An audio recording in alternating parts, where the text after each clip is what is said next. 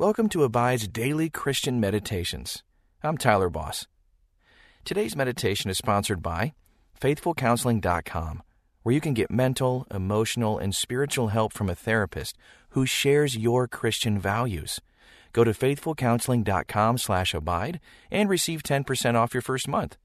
And don't forget, if you're enjoying these meditations, subscribe to this podcast and tell us what you think.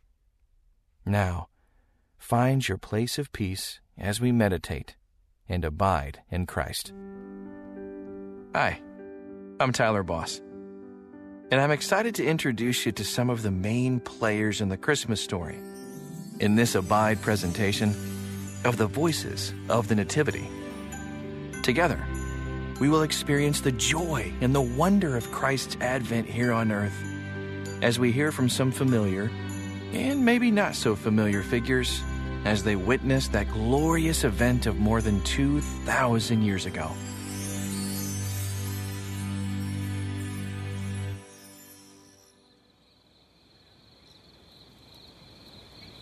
The night air is cold, still, as if waiting with anticipation for what is yet to come. The starry night is like a canopy of fireflies, and a bright star, beyond what this world has ever seen, shines directly above me, the sign of an open window from heaven, and the blessing yet to come. Since the beginning of time, I have been the angel commissioned to stand watch over this place by the one who is and was and always will be. Here on this hill, at the Tower of the Flock, at Migdal Eder, the crossroad of significance throughout human history. I am in holy reverence for this sacred moment. But I will show you what is transpiring inside the stables, beside the tower. These stables house sheep for the temple sacrifices. But this night, they are restless. There are two unusual visitors here an unwed teenage girl named Mary, a virgin, who is about to give birth to a son, and Joseph, the young man with her, who loves her. They are engaged, but he is not the father of her child. The actual father is God, as the prophets have foretold. Hear now, O house of David. Is it a small thing for you to weary men? But will you weary my God also? Therefore the Lord himself will give you a sign. Behold, the virgin shall conceive and bear a son. Unto shall us call a his son name is given, and government will be upon his shoulder. And his name will be called Wonderful, Counselor, Mighty God, Everlasting Father. Who will believe this young, innocent girl is pregnant with the Son of God? And who will believe this young man is not the Father? They both are young, bright souls. They attracted the favor of God and angels by their faith, purity, and humility. Neither of them asked for this mission, but they were willing. Neither knew what it would cost, but they are willing still. They risked everything to obey our great Father personal reputation, honor, friends, family, home, community, work, and income. They were forced to travel here to Bethlehem by political powers demanding a census, that all citizens return to the place of their ancestors. Life has already been excruciating and painful for this young couple. Mary traces her Jewish lineage through King David, who was born here in Bethlehem. It is why she and Joseph are here. It is why they think they are here, anyway.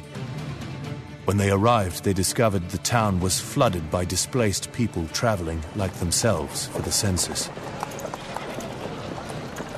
Nine months pregnant, unmarried, and poor, they found no place of shelter or refuge, but were finally directed here to the only place available to protect them from the elements and harm the humble tower of the flock. Is Mary to give birth in a cold stable surrounded by sheep? They didn't understand. They wondered if it was a mistake, if God had misdirected them or forgotten them. But they kept their faith and continued to accept what was before them. It was all orchestrated by heaven as a sign, a symbol, a fulfillment of prophecies. This is why I have been appointed to this place for thousands of years.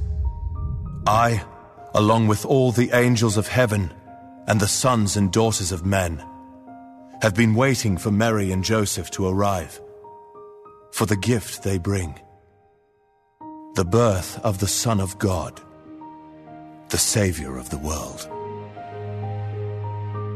How can the God of all that is known and unknown be reduced from infinite colossal majesty, extruded into the minuteness of human DNA, and become a helpless, vulnerable baby? How can the divine spirit be welded to human flesh? Unfathomable. But the one I serve works against all human logic and reason to befuddle the proud. At this moment, all of heaven holds its breath as over 300 prophecies begin to be fulfilled this very night.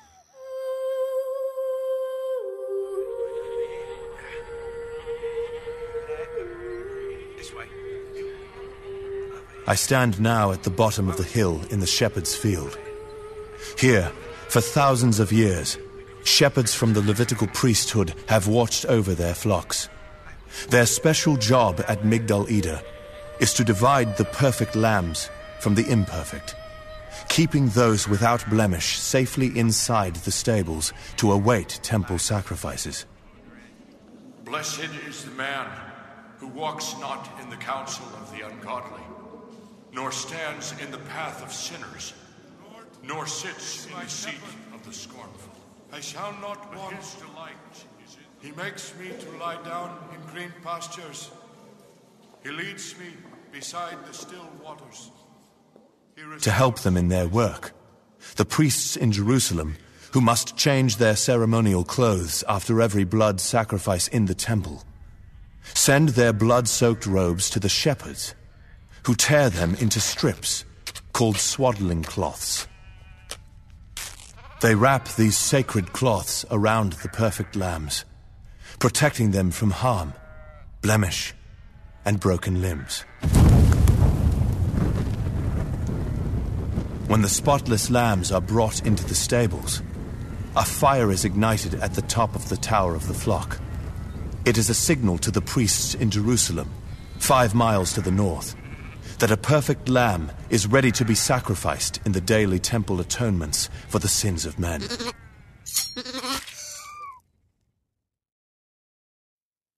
I tell you this for reasons that are twofold. For the understanding of the prophecies of the past, and for the proof of their fulfillment this very night. The God who loves leaves nothing to chance or chaos. His attention to detail and symbol is beyond the comprehension of every living creature. Hence, I have borne witness here to a holy thread woven through one family lineage over thousands of years, to this very moment in time. Fifteen hundred years ago, I was here in the shepherd's field when Jacob's wife, Rachel, gave birth to her second son, Benjamin. And then she suddenly died. Jacob grieved buried her, and set up a pillar in her honor. All who pass by this way still halt to honor her memory. Hear what the Spirit of God is saying. Rachel means lamb. And she died here that her son might live. I was here 1100 years ago when a woman named Ruth met a man named Boaz in this very field. Here they gleaned wheat and later married. Hear what the Spirit of God is saying. On this very ground, Ruth met her kinsman redeemer, the nearest relative who restored her rights, avenged her wrongs, and purchased her back from poverty and slavery. I was here a thousand years ago when a young shepherd boy named David watched over his flocks, became an exceptional minstrel, and fought wild animals to protect his sheep. Here he prepared to fight Goliath, was anointed king by the prophet Samuel, and became the man who would ride courageously into battles, rising to become the greatest leader Israel has ever known. Hear what the Spirit of God is saying. This soil is where David trained to become the great shepherd warrior king. He shall give them up until the time that she who is in labor has given birth. Then the remnant of his brethren shall return to the children of Israel, and he shall stand and feed his flock in the strength of the Lord. the 700 years ago, I was here when the prophet Micah uttered prophecies about this region. And you, O tower of the flock, hill of daughter Zion, Bethlehem Ephrathah, from you shall come forth for me one who is to rule in Israel, whose origin is from of old, from ancient days. And he shall stand and feed his flock in the strength of the Lord, in the majesty of the name of the Lord his God. And they shall live secure, for now he shall be great to the ends of the earth, and he shall be the one of peace. Hear what the Spirit of God is saying. This humble village called Bethlehem means house of bread of fruitfulness.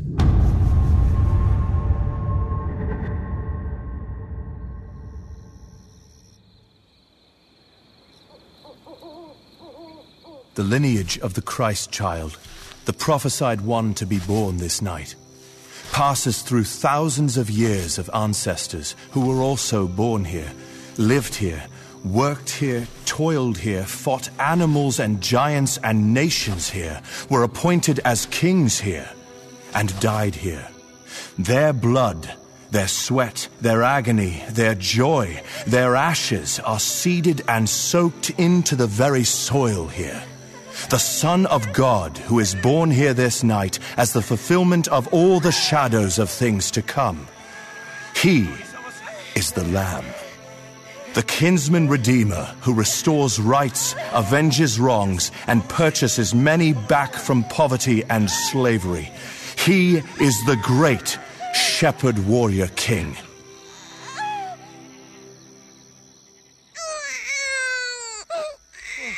Behold, the Lamb of God who takes away the sin of the world.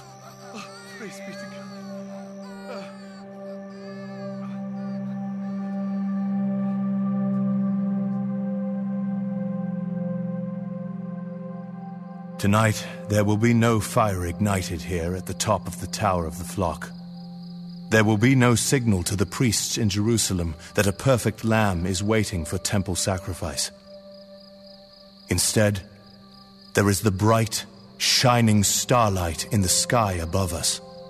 It is God's spiritual fire that signals to the world that the perfect lamb has been born to man by God Himself his only son. He is wrapped in swaddling cloths cut from priestly robes, and he lies in a manger, a feeding trough, as the bread of life for all who will receive him. I must go now to announce this earth shaking occasion to the shepherds, the first honored guests appointed to see the Christ child. They are sitting on the distant hill, warming themselves around a campfire. Here they sit, tired from labor, eating, angry about the current census demanded by their king, fearful of violent upheavals by political enemies, dreaming of a brighter future, counting falling stars, and watching for wolves cloaked by night. I marvel at their grit, their earthiness, their capacity to live each day without knowledge of what I know and see beyond the veil. Their faith is tangible, admirable, something angels observe and ponder in amazement, something treasured by the almighty majesty I serve and stand before in the throne room of heaven. And now I make haste to honor them and their ancestors for their dedication and service to the priesthood. For tonight, the promised one who is born will one day fulfill thousands of years of sacrificing perfect lambs to atone for the sins of man.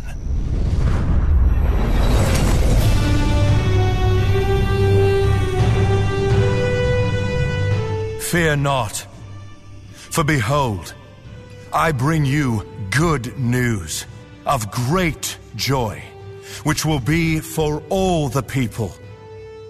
For today, in the city of David, there has been born for you a Savior, who is Christ the Lord.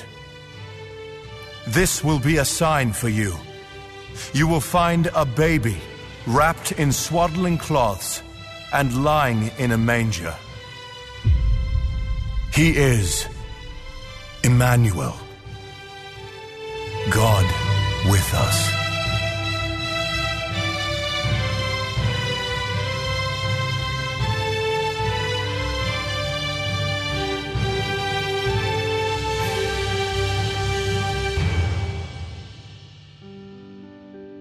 Thank you for joining in Abide's Voices of the Nativity. May you truly know Jesus, Yeshua, as the Messiah this Christmas, the Son of God, the light of humanity. Come, all of you faithful, come adore him.